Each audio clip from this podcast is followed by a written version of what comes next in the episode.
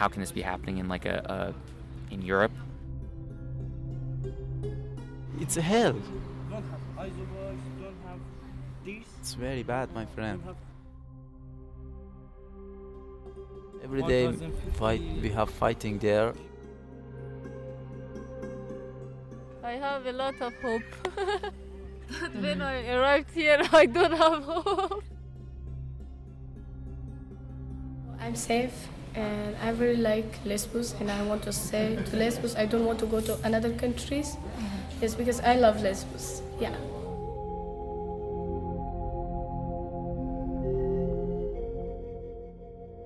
Stemmerne, du hørte her, tilhører Ahmed, Gabe, Fatima og Fasan. Nogle af de mennesker, som vi mødte i Hope and Peace Centret, på The Hope Project og i Moria-lejren. Det kan være svært at forstå, hvad det er, som flygtningene lever i, fordi det er så langt væk fra vores eget liv, til trods for, at det faktisk foregår i Europa. Men når man hører en flygtnings stemme fortælle sin historie lige ind i ens ører, bliver vedkommendes liv nærværende, håndgribeligt og vigtigt. Vi håber, at vi med det her program kan give jer et bedre indblik i, hvordan det er at være flygtning, og hvordan de navigerer i håbløsheden, men også i håbets store hav.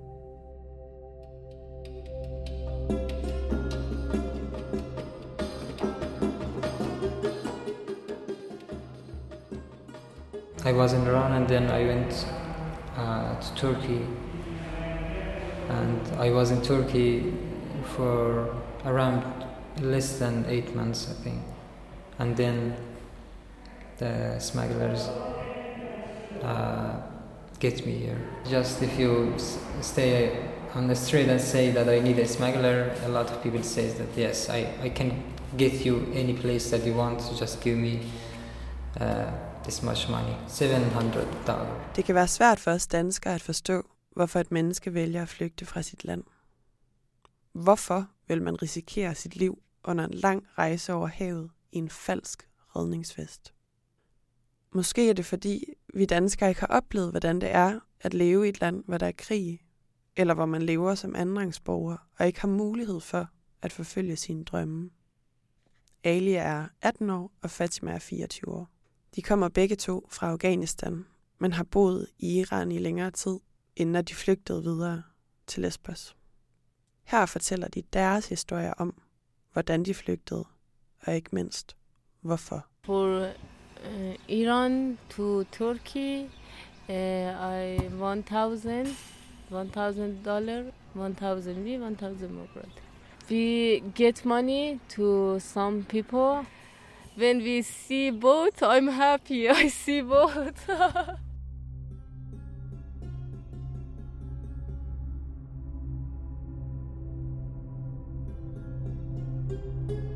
Iran government doesn't support the refugees. They deport them. Den iranske regering støtter ikke afghanske flygtninge. De deporterer dem, og der er ikke arbejde. Der er meget diskrimination. Jeg vil ikke kunne gå i skole. Jeg vil gerne på universitetet og lære, men kun ikke, fordi regeringen ikke vil lade mig. Jeg kommer her for at søge asyl og for at finde et bedre sted, hvor jeg kan opfylde mine drømme. ask asylum, find a better life, to achieving my dreams.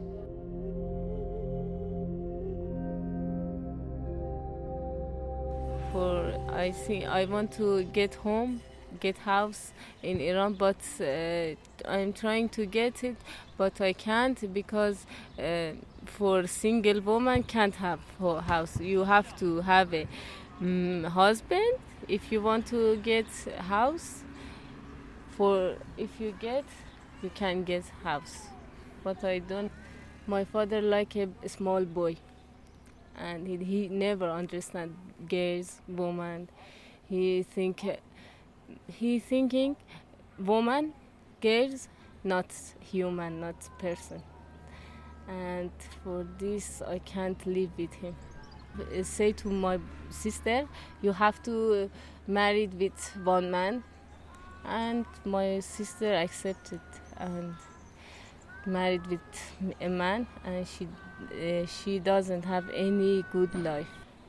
And i don't want to the same my sister. My life is the same my sister. And i want to change it. I'm trying, but I don't know. I can, I can or not.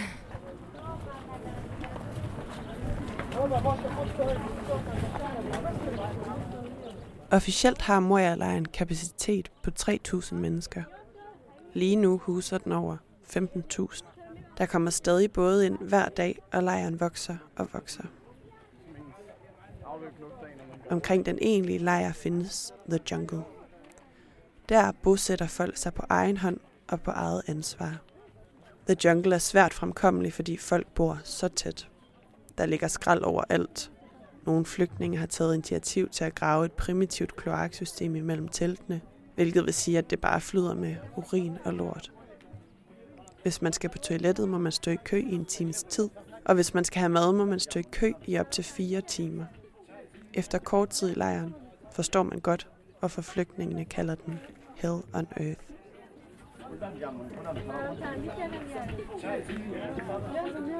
I Hope and Peace Centeret, et center for kvinder og børn, oprettet af den danske NGO Team Humanity, mødte vi Gabe.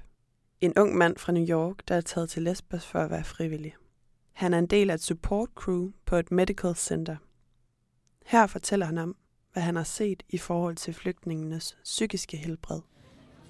It's it's so critical. The the mental side of it is is it's it's something that's completely ignored. Even again, kind of even in a not ignored, but in a first world country, we're very quick to pass out drugs, which we need a lot more of, um, like psychiatric drugs here because in in first world countries you have the option to sort of change your environment and and sort of meld it that way.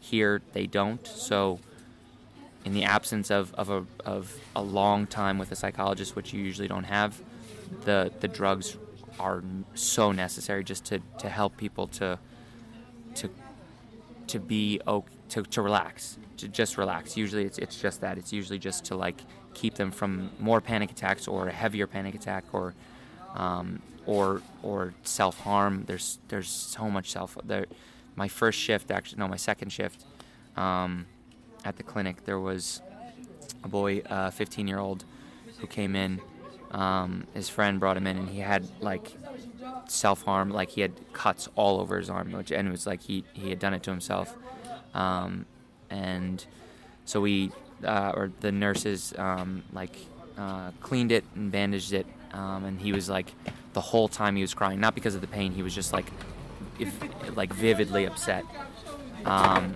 and he left with his friend, and it maybe it was like maybe 30 minutes later, maybe even less. He was back, and the other arm was the exact same thing, and he was, and again, it was he was just, it was so. He was so scared and so a- agitated um, the entire time he was there, um, and he came back actually the next day uh, and talked to the psychologist for a little bit, and you know you ne- you never really know how how much how much it helped, but um, at least for that day, he seemed he left with a little bit a little bit more relaxed. But it's the, the stress is, is constant; it doesn't go away. The stability is is not for sure. There's there's a couple of the translators say that um, stabbing, if you don't kill someone, is not a crime in Moria. It's just the police have no. There aren't enough of them, or they just don't care. So if you don't kill someone, there's really nothing that happens to you.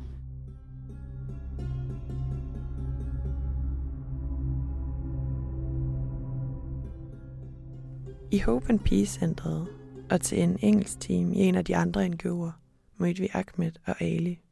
Ali, som også tidligere er blevet introduceret.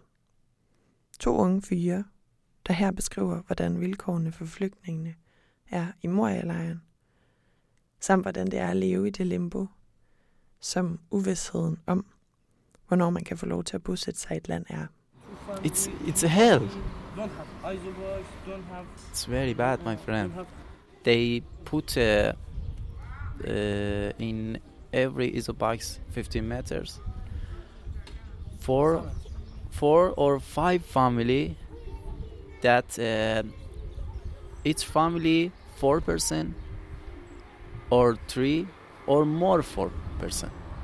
So they put uh, uh, each isobox uh, 15 meters, more than 15 person so it's like hell. They they have to sit like this, like this, only this. They don't have a space for um, for eat, for um, sleep. But it's it's very good.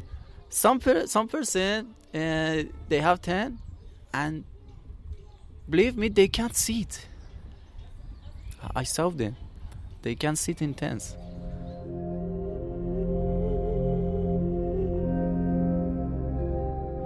I have been here for eight months, but uh, even they didn't take me interview. They, and uh, last week I went to asylum service in Muria camp. They took me a new date for interview. They told me that your new date for interview is for two years later, and in mainland.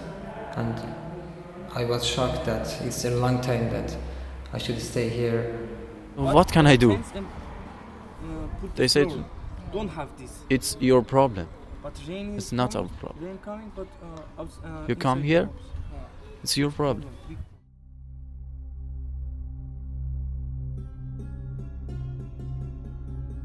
Hello. Hello, my friend. What is your name? What is what's your name? What's your name? What's your har Hatem. Når man har set Moria-lejren, sanset den, set de store bjerge af skrald og de mange hundrede telte, der umuligt ville kunne modstå et regnskyld, mærket den søde, stikkende lugt af urin i næseborene. Når man har oplevet alt det, bliver flygtningenes liv pludselig forståeligt, eller nærmere uforståeligt. Hvordan kan de her mennesker ikke være knækket endnu? Kan håb holde et menneske i live? I børnene bliver håbet synligt, til trods for det traume, som de har oplevet i form af flugten til Lesbos, samt det at bo i Moria-lejren, så er de stadig bare børn. De smiler, leger og synger. Det her er Amir Ali Anidash. Amir Ali er syv år. Han bor på Hope and Peace Centeret sammen med sin mor og far. Salam tog familien ind på centret, da Amir Ali fik en sygdom i munden. Nidash er fire år og kommer fra Marokko. Hun bor også i Hope and Peace Centeret, sammen med sin far, sin mor, sin tvillingebror Nisar og storebror Hatim.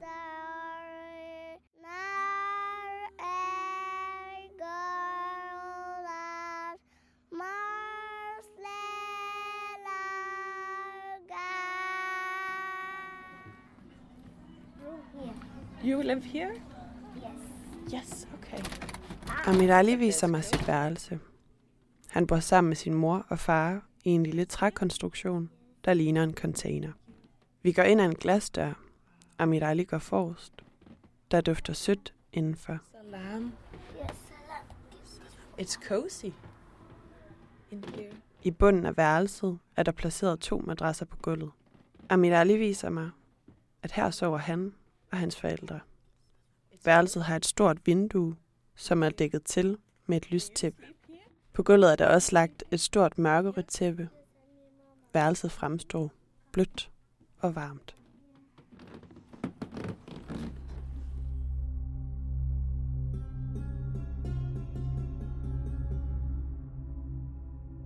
Det er heldigvis ikke kun børnene, der har håb. Som en del af Alis engelskundervisning har han skrevet et stort citat på en af klassens vægge.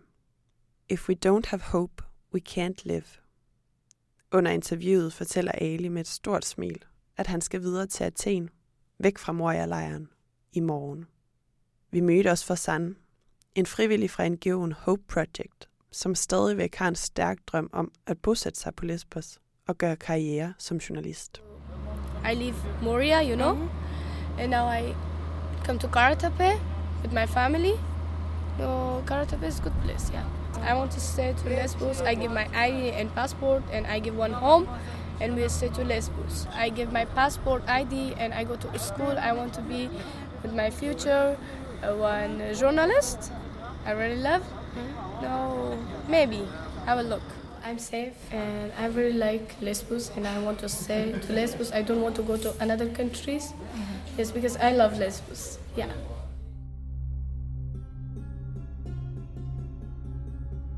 I have a lot of hope. But when I arrived here, I don't have hope. I'm trying. I have exercises uh, every day and trying to um, choreography, you know, choreography, choreography, gymnastic. And for me, if uh, me arrived another country to show people I, maybe I can go university, physical university. I want more this life and um, and I want to show the other people if I if we have a, a small if we have a same um, life with uh, with other we can do anything. We can do a lot of things Afghan people not housewife not uh, just have a baby just have a kids and we can do anything. If my country is uh, better or good I never come here. If just if my country safe, just safe, I never come here.